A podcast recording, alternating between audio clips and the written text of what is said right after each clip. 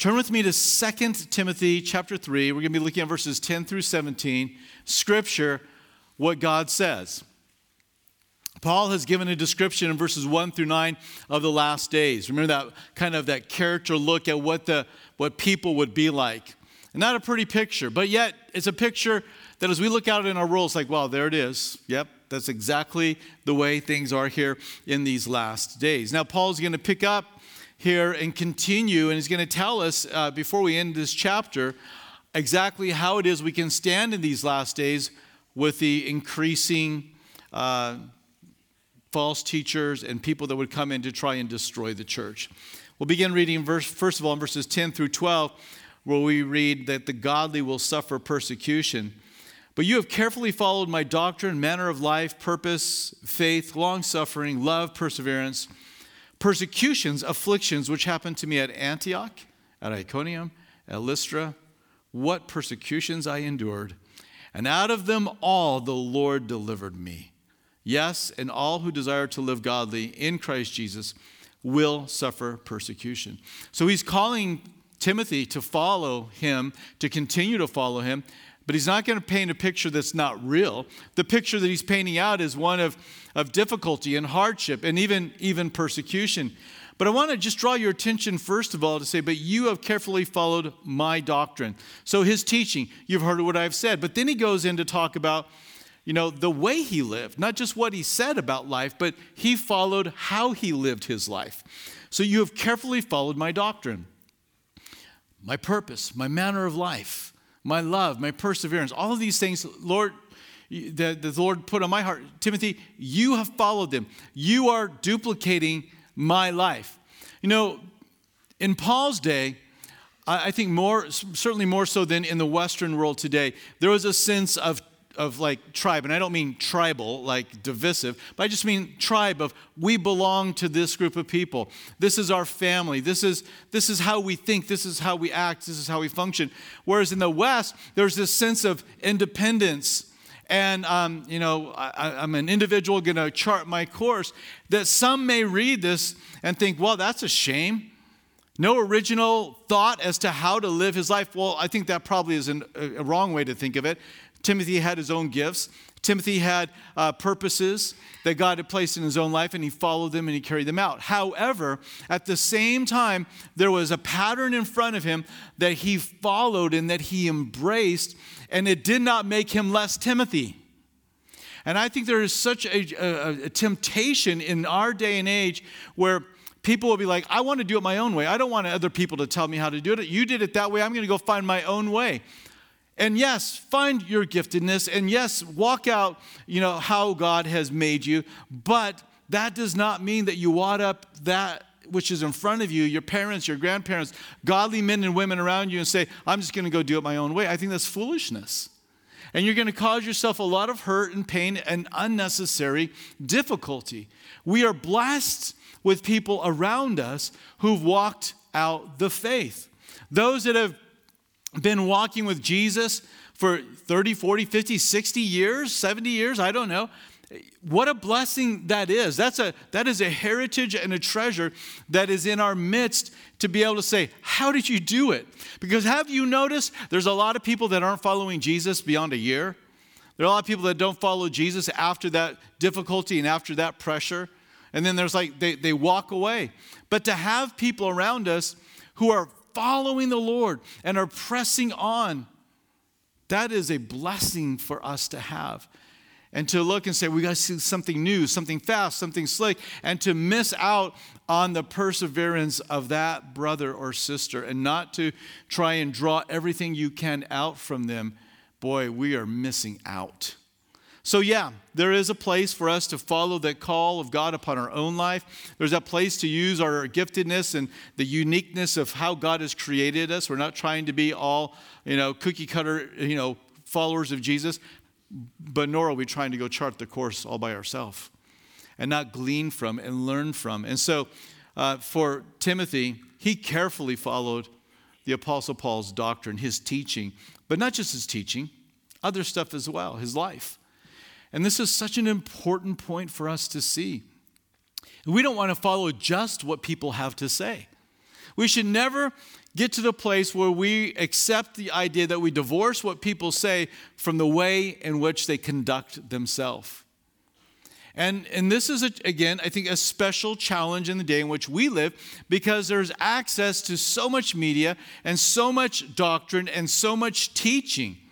And you can just take it all in without ever once interacting with that person or having an idea of what kind of husband or wife he or she is, or what kind of child or what kind of parent or what kind of you know, neighbor. And so all of these things, Timothy was able to see this. There's a personal relationship here, of course.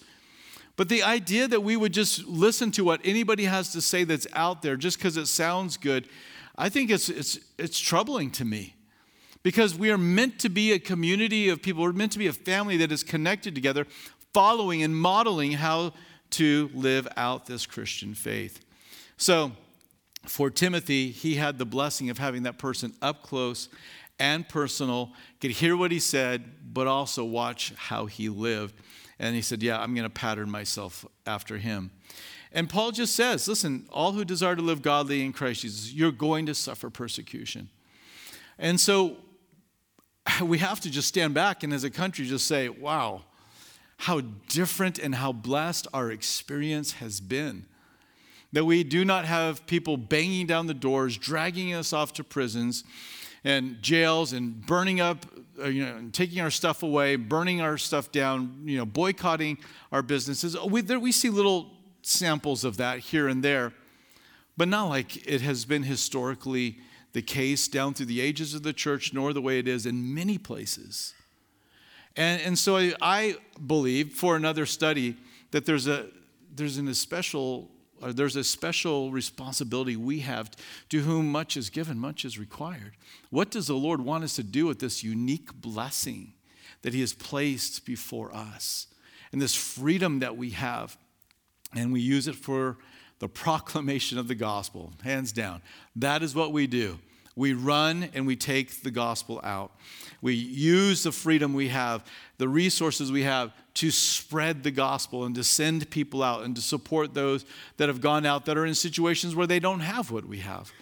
And I believe this is a responsibility. And I personally believe, just right, if you're writing notes, Troy's own personal take, when the church in America fails to live up to that, watch out when we fail to take that privilege of freedom and use it for the proclamation of the gospel and the advancement of the kingdom of God, then why do we have this unique, wonderful gift?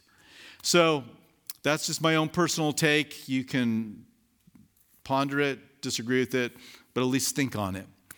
So we read there in verse 13 uh, the evil men and impostors will grow worse and worse, deceiving and being deceived. So he gave us a picture of what the last days will be like. It doesn't look pretty. Then he says, This is how, what I want you to do. I want you to, to stand fast, continue to endure afflictions. That's what's going to happen. And then he comes back and he says, Now it's going to get worse. Things are going to get worse. They are not going to get better and better. And he says the purpose is that they can, they're, they're uh, deceiving others and they are deceived. And so imposters threaten the health of the church. Men and women who claim to be part of the body of Christ will come in increasing numbers with the goal, with the objective to deceive people regarding the truth, the very doctrine that Timothy carefully followed. They're going to come in, they're going to try and twist it. And these people come in as deceivers. They don't come in with this, you know, uh, you know, uh, uh, dark, you know, hat and cape and you know, sinister voice and say, "I'm here to ruin your life in the, you know, church ministry that you've, you know, you've established." No, they don't do that. They come in to deceive. And so they, they creep in. We're going to read in just a moment about how they worm their way into the church.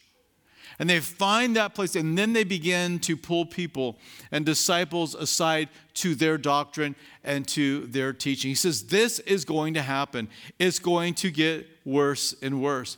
I'd like to talk to you about just four quick things, and it could be four other things, but I just want to talk to you about four quick things that I see that have been a, a threat to the church in, in recent years.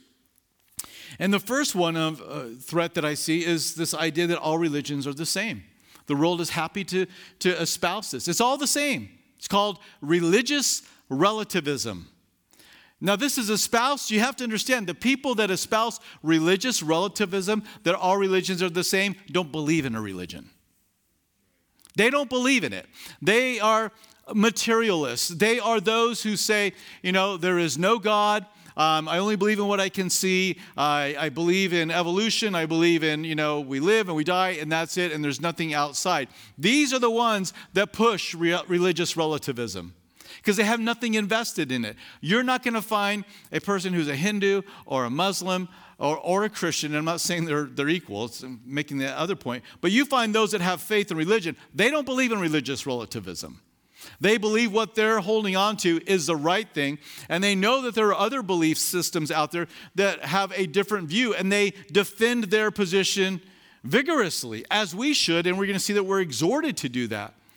But this idea that they try to push is that, hey, you know, just be at peace, that we all need to get along. And it's this idea that there is no spiritual um, absolute. And you'll see how these next two points are related to this point as well.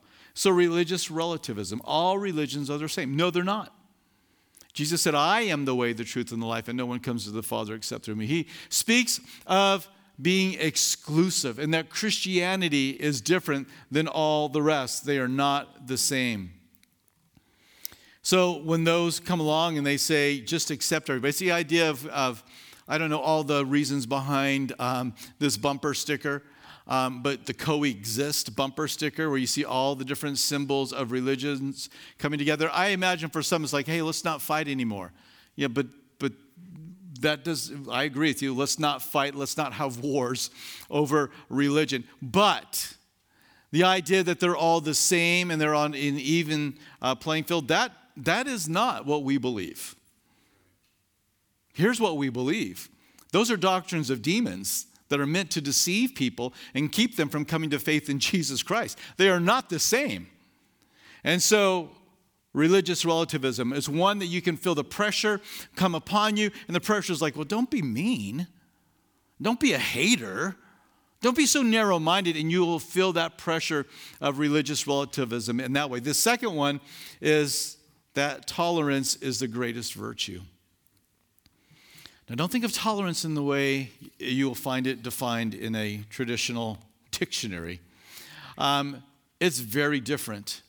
And, the, what motivates this idea of tolerance, and it is the greatest of the virtues among those who subscribe to this, it is better than honesty, it is to surpass loyalty and trustworthy. And that's how you can find so many people so quick to lie and be dishonest about what they believe.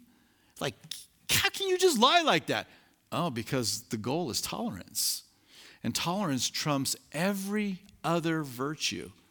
And so, for, to- for the sake of tolerance, as we'll see it defined, I'm willing to throw everything else out.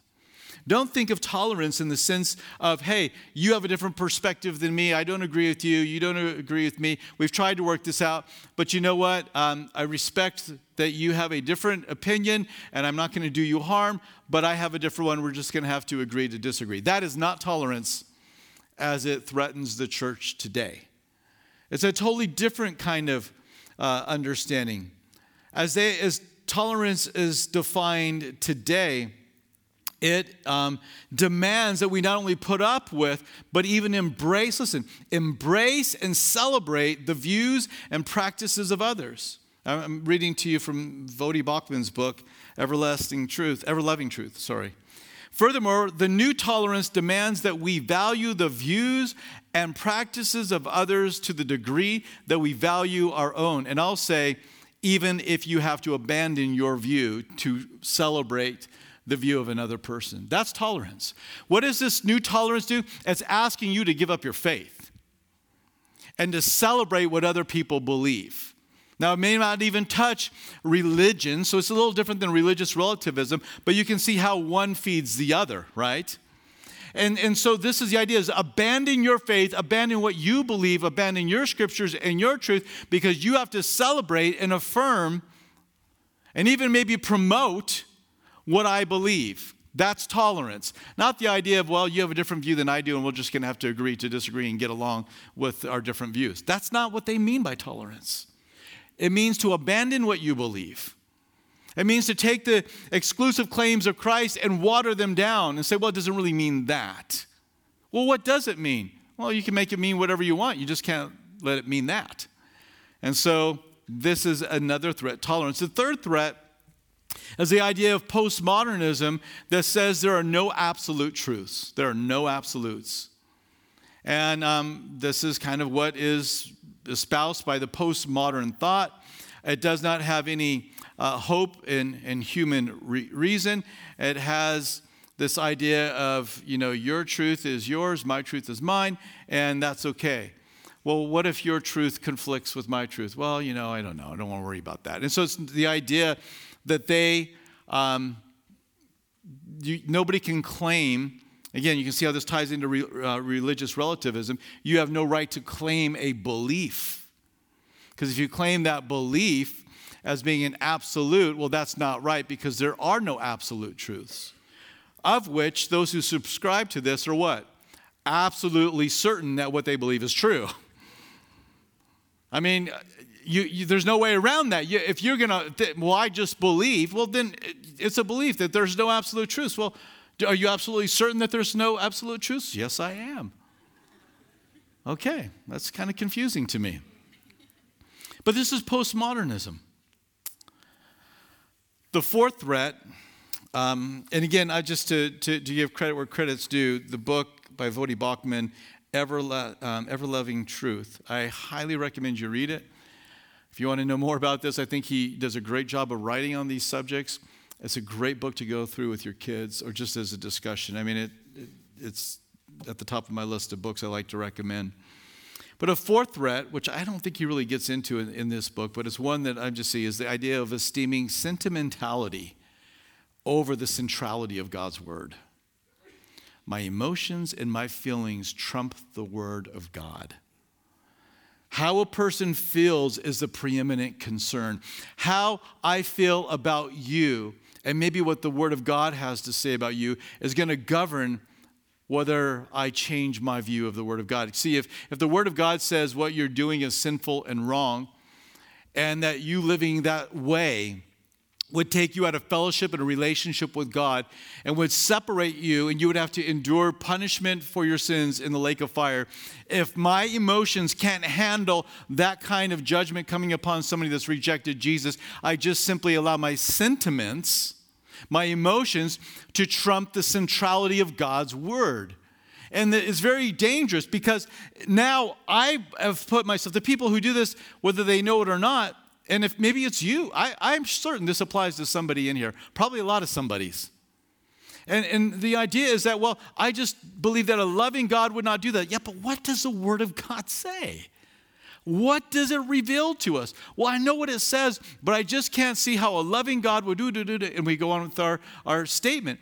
Okay, so now your sentiments, your feelings have been elevated above the Word of God, and whether you know it or not, you've stuck a finger in the face of God and said, You're not fair, and you're not kind, and you're not loving. No, no, no, that's not what I'm doing. I just, I can't see how God would ever judge this person. They're such a good person. Again, you're saying that you know better than the Word of God. What does God's Word say? You know what it says in the book of Revelation when in the last days, when God's pouring out his judgment upon this world, heaven will look down, we will look down, and we will say, True and righteous are your what? Judgments, O God. Heaven will look at the time in which the world is in the, the, the worst days the world has ever seen, God's judgment upon this world, and heaven will look and say, True and righteous they're not going to say, hmm, I don't know about that, Lord. And, I realize this can be a real struggle because of the way it's touching and impacting your personal life, and because of the way you're being peppered with. If you don't agree with me, if you don't tolerate me, if you don't love me, then, then forget it. We're not going to have a relationship. And now we see all of these different views beginning to converge together and we feel pressed into the corner and you're made out to be like somebody who does not is not loving and kind. And you must embrace what they believe. Well what, what, what about what i believe? Oh that doesn't matter. Because what you believe is from the word of god and you know you can't really trust that. And so we see how these things are working their way. So in the last days, uh, evil men, imposters will grow worse and worse. It's going to get worse than it is right now. And the idea is that we would stand, that Timothy would stand. So these are four things that I see are, are, are a threat to the church religious relativism, new tolerance, right? The, the new view of tolerance. There are no absolutes, postmodernism, and esteeming sentimentality over the centrality of God's word. Be careful. Verse 14 and 15 says, But you must continue in the things which you have learned and been assured of, knowing from whom you've learned them, and that from childhood you've known the holy scriptures. And what can those holy scriptures do? Make you wise for salvation through faith, in, which is in Christ Jesus. Faith in Jesus brings salvation. This is what the scriptures teach us. The primary, the primary uh, instruction from the Word of God is that man is lost and God has sent his Son, Jesus Christ, to save him, that there might be a restored relationship. It's a story of redemption. And scriptures teach us this. That's how we know what we know of the Lord, right? And so he's saying that there, we, there's this command to continue in the truth. Again, you see the same point that I made um, just in the beginning. And the things which you've learned and been assured of, things, you know, continue in them. You've learned them, you've heard them.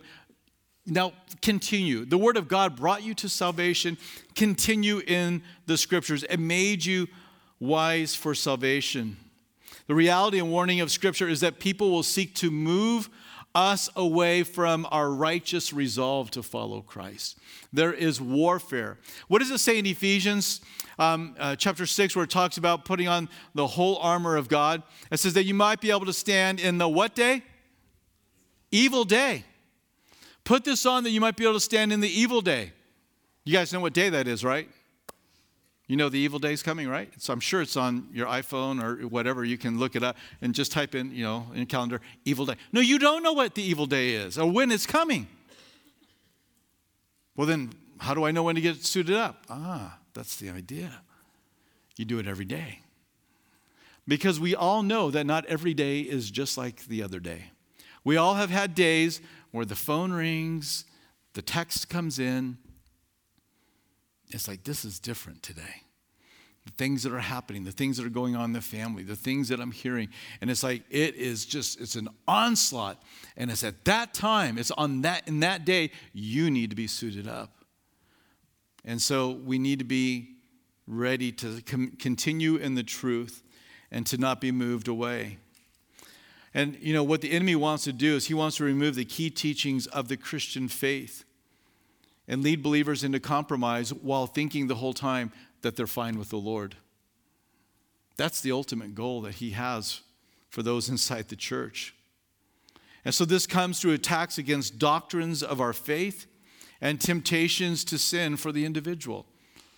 Maybe you could even argue for the church to accept certain sins. But we must defend the faith so that the next generation can walk in it. Is that a biblical idea? What I just said. We must defend the faith so that the next generation can walk in it. It totally is a biblical idea. Jude, and this is from the New Living Translation, verses 3 and 4 says, Dear friends, I have been I had been eagerly planning to write to you about the salvation we all share. but now I find I must write about something else, urging you to defend the faith that God has entrusted once for all time to his holy people. You are his holy people. I say this because some ungodly people have wormed their way into your churches, saying that God's marvelous grace allows us to live immoral lives. The condemnation of such people was recorded long ago, for they have denied our only master and Lord Jesus Christ. Newsflash those who say that you can live in particular sins and be okay with God, that is not a new idea. That's been around forever. We just see it being manifested in new ways. But we must defend the faith. The word there in verse 3, urging you to defend, or in the New King James, I believe it would read, earnestly contend. is the uh, Greek word epipo, epi, uh, what is it? Epi, yeah, that word. Epigonizomai. And it is to put forth intense effort. Now, we all know what it's like to put intense effort into something, right? Maybe it's a project or it's a hobby. Maybe it's your job. Maybe it's your family.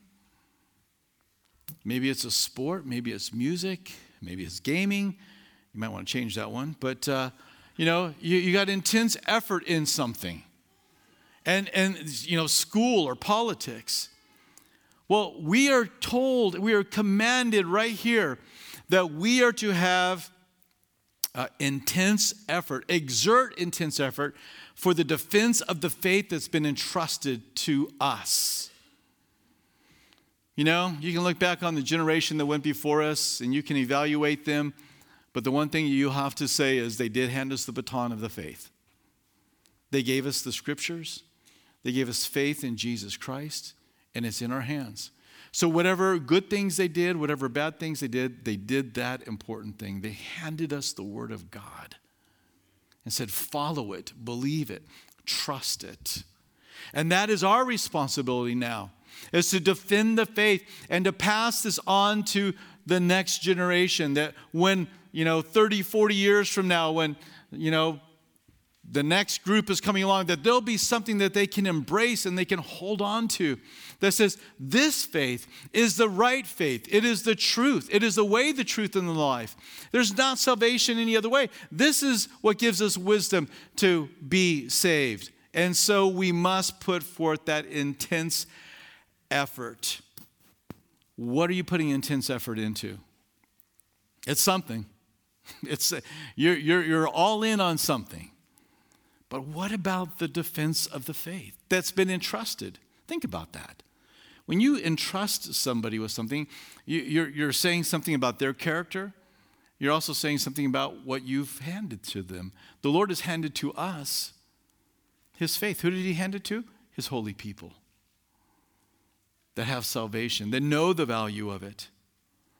And so, how do we contend for the faith? You could write a lot of things down, but here are the things I want you just to, to write down. Number one, you contend for the faith, you earnestly contend by knowing the scriptures. You got to know them. I'm not much of a reader. Get over it. I can't read. Listen to it on audiobook. Know the scriptures. You got you, th- these are the words of life. Um, we're to be workmen, rightly dividing the word of God. Secondly, we need to teach and disciple the church and as I've already mentioned, the next generation. We should be passing on what has been passed on to us to other people. Who are you discipling? Who are you teaching? Who are you instructing? Who are you urging on in the faith? All of us should be doing that. We should be engaged in the life of the church. How do we contend for the faith? Well, you know the scriptures, you teach and disciple the church and the next generation, and you engage in the life of the church. I believe this is important because we, we are to serve there. We declare its worthiness, the worthiness of the church. We support the church, we declare its value. We attend it, we declare its priority in our life. The church, and I know you know it, it's essential for the Christian faith. It is essential for the next generation to have something to walk in this is our responsibility. I don't have a lot of responsibilities outside of this. this. I have my family and I have this responsibility. This is what I have to do. There's a lot of things I can do, but this is what I have to do. But you know, the same is true for you. There's a lot of things you can do, but this is what you have to do. You have to earnestly contend for the faith. The Lord has placed it on your shoulders. Like it or not, you may not like the way that yoke feels on you right now. That may be intimidating. That might feel like you got to change a lot of things. Good, change them. But it's on you, and it's on me, and it's on us with that which has been entrusted to us.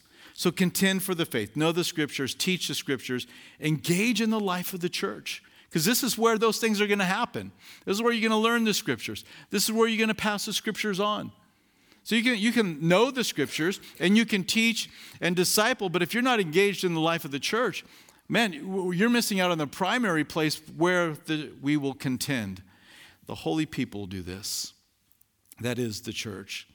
Now, in verse 16, and we're not going to get very much further than this next phrase, but uh, we'll go ahead and read till the end just so we have it before us. But verse 16 and 17, it says, All scripture is given by inspiration of God and is profitable for doctrine, for reproof, for correction, for instruction in righteousness, that the man of God may be complete, thoroughly equipped for every good work. Now, we're really not going to get off this first phrase, all scripture is given by inspiration of God, and we'll pick up the study next week.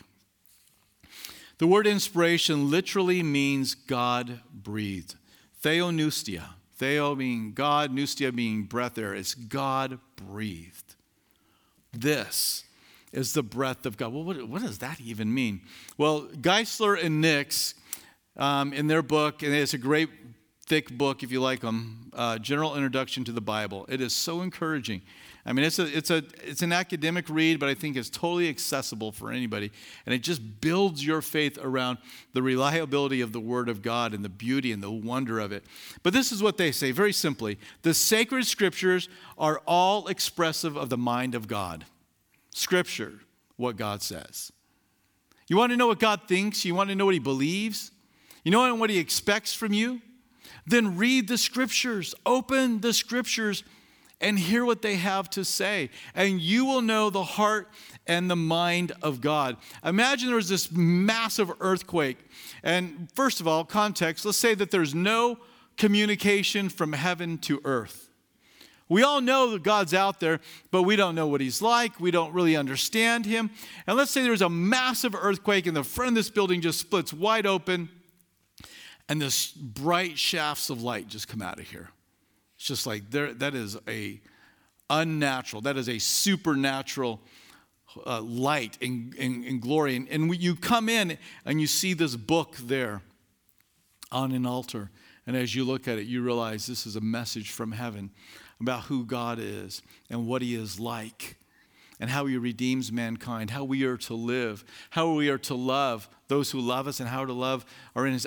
Every area of life, what to do with our money, what to do with our kids, what to do as we're dying. I mean, it just talks about all of life. And now you have this communication, a divine communication from heaven to earth. What do you think the line would look like to get in the building? I mean, you know, somebody thinks they see, you know, the face of Mary in spaghetti, and all of a sudden people are flying around the world to go look at, you know, this, you know, appearing of Mary, or you know, Jesus is on this on side of the wall, and there's some kind of mold or whatever, and it's like, wow, look at the face of Jesus. People will spend thousands of dollars, and they'll go and they will worship there. And yet, look what we have. We have this. We have the Word of God. It's what God says. It is expressive of the mind of God. It is the will of God. It is God breathed. That's what we mean when we say inspiration. Because we think of, oh, I was so inspired by that song. No, no, no, no. Scratch that. God gave us scriptures. The scriptures are inspired. The authors were not inspired. The authors we read in Peter were moved along or carried along by the Spirit of God as they wrote the inspired scriptures. Big difference. You know, I was inspired to write this song. Okay, that's, that's great. Thank you. We appreciate that really good song you wrote. But it's, it's a totally different game. Because this is, inspiration is the expressive mind of God, the will of God. And we believe that this inspiration, this expressive mind of God, follow this, extends to not just the concepts and the thoughts of the scriptures, but to the actual words of scripture. Individual words having meaning and significance, inspired, or it is the inspiration of God. Well, I don't know about that. I mean, you get down to like a, a word. You're saying a, a, single word, Troy, is, is that's inspired too? Absolutely. We believe in what is called the verbal plenary inspiration of Scripture. That is, all Scripture is inspired. And isn't that what we just read? All scripture is inspired. The words of Scripture are inspired. Jesus believed the Old Testament was inspired. He wrote or spoke in Matthew 5:18, "For assuredly I say to you, till heaven and earth pass away, one jot or one tittle will by no means pass from the law till all is fulfilled." He believed that it was the word of the Lord. You can read in places like Luke 3 4, John 1 23, how he quotes from Scripture, esteeming it as the word and the mind of God. But you can see the value of a single word, the importance of it.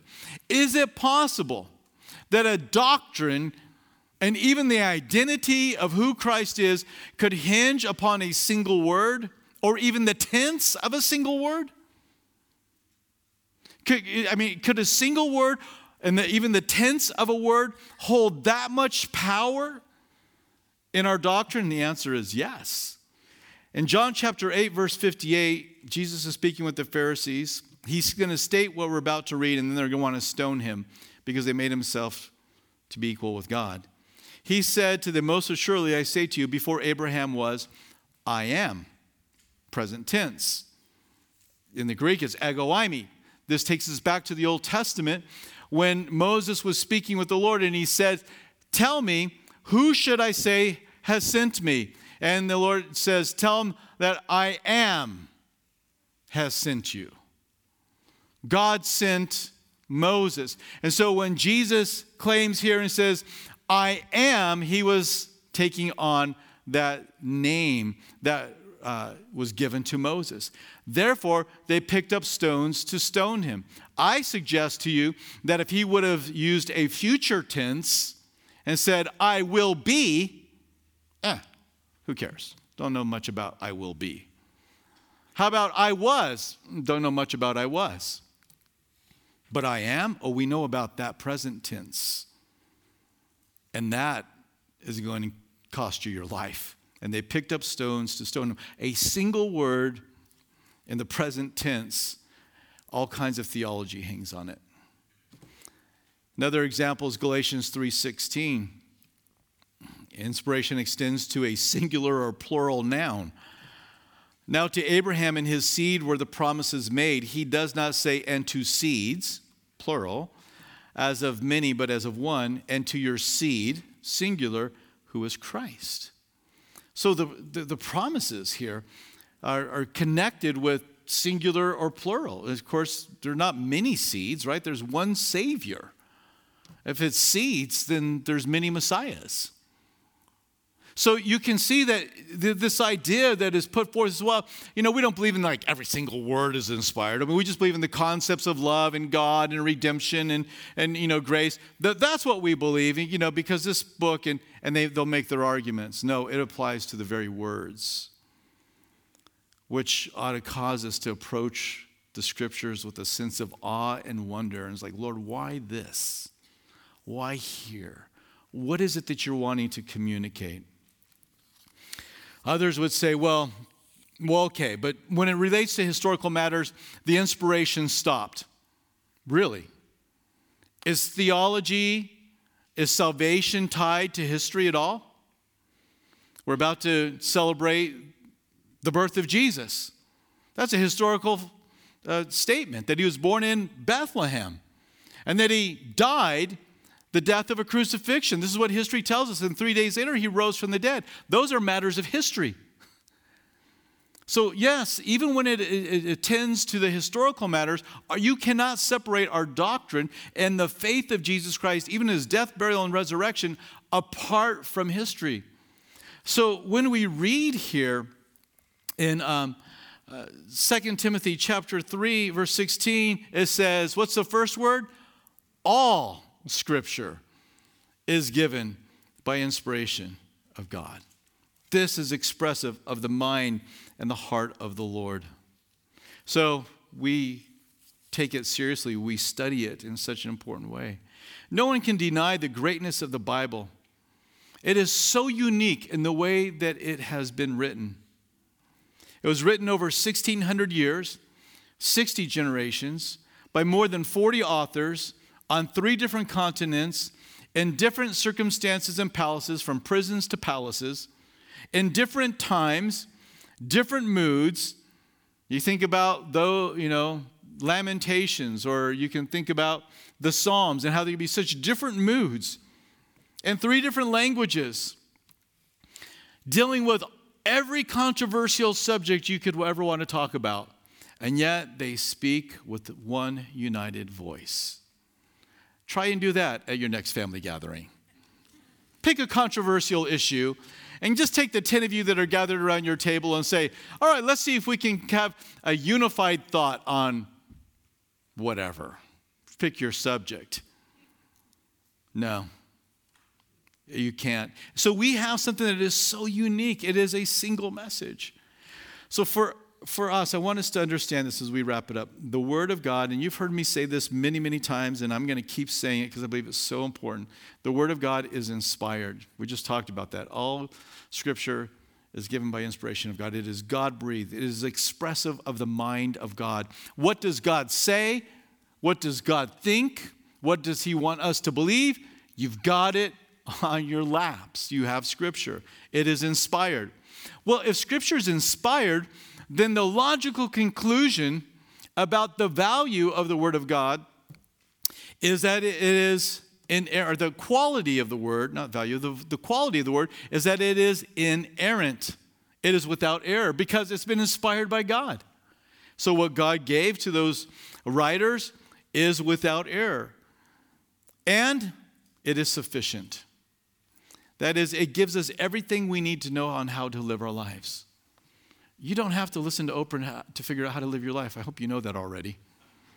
You don't have to go out there and read all the blogs. You don't have to go and figure out, you know, WikiHow on how to, you know, deal with, you know, depression. You can come to the scriptures. And it'll speak to you about how to live life. It's sufficient. Ask yourself this question if I was picked up and dropped somewhere else other than the country I live in 500 years ago, would this still be enough for me? And, and then I think you begin to look at it was like, what am I clinging to to figure out how to live life? Because the scriptures are sufficient for you, they're sufficient for me. Now, listen, most evangelicals will have no problem with anything I just said. Inspiration, absolutely, they'll fight you over it. Inerrancy, yeah, they'll, you know, they'll wrestle you over it. Sufficiency, they'll believe that. They may be not as excited, but they'll agree with that. But this is where Bible believing churches tend to find the problem the authority of Scripture. The authority of Scripture is this this is what I mean by it it has the power and the right to tell me how to live my life. It is not just sufficient in telling me what is the best way to live, it has the authority to now compel me to live that way. And this is where our bibliology breaks down. This is where it all begins to be like, well, I don't know. I don't know if I want to do I, I, I yeah, I know it's right, but and then we begin to give all of the other reasons. But the word of God is inspired, it is inerrant, it is sufficient, and it is authoritative. And you know what? I hope you want that authority in your life. I want it. I want God to speak to me. And if I get thick headed, I want God to just whack me upside the head and bring me to my senses so that I will continue to submit to the authority of it. Because uh, the last thing I want to do, I, this is a common prayer in my life Lord, please don't ever let me deceive myself into thinking I'm okay when I'm not. Lord, I don't want to fool myself. So, Lord, I give you opportunity to do or say whatever you need to do or say in my life so that I continue to walk and I follow you. Inspiration, inerrancy, sufficiency, authority. So, as we, and we're going to come back, we won't finish this up um, next week. And the thing I want to do next week at the end of our study is I also want to talk about how to study the Bible. So that's going to be a part of our study. So if this thing is this amazing and wonderful, and it is, then how do we actually study it? I want to give you a super, super simple way to approach the scriptures, to read them, and um, be something that you can, you can begin to put in practice here at the end of the year and moving into next year. But isn't it wonderful what we have? The expressed mind, will, the thoughts of God. if, if, if you didn't have it on your lap and all of a sudden you knew that it appeared and you had full belief that what appeared was exactly the same kind of belief you have about what's on your lap right now, imagine what you would do to find out what's in it. You would turn that thing over, you would read it, you would study it, and you know, hopefully we've not become so familiar with it that we treat it as a contemptible thing. You don't have to read the Bible. You are privileged. I am privileged to be able to read the scriptures and to have them so accessible to us.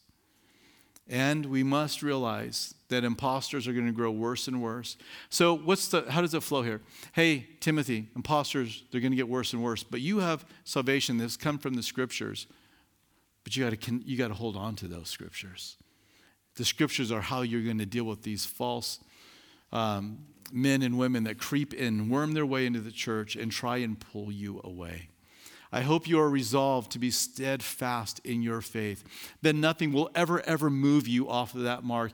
And if you feel religious relativism or, or tolerance speech or whatever, postmodern thought, sentimentality beginning to nudge you off your spot, stiffen your resolve. You don't, you're not, you're not going to understand everything. There'll be questions that you have. But you know, you have enough answers to firmly and completely commit yourself to living this out. Amen. Father, thank you for your word. We love it. It's why one of the reasons why we gathered here this morning was to hear it, Lord, because we believe it is beautiful. It is wonderful. It is exactly what we need. So, Lord, we prayed at the beginning and we pray now, correct us, instruct us, Lord. If there is a brother or sister that's filling their position, kind of moving beneath their feet, Lord, we ask that you would give them the resolve, that they would earnestly contend for the faith that has been once for all delivered to the church, to your holy people. Lord, that you would entrust us with something so precious. I pray it would humble us right at this moment, that we would be amazed that you've put it in our hands and that we are the proclaimers of this truth. We are the ones who earnestly contend for what is spoken. And Lord, help us, enable us to do a good job with it.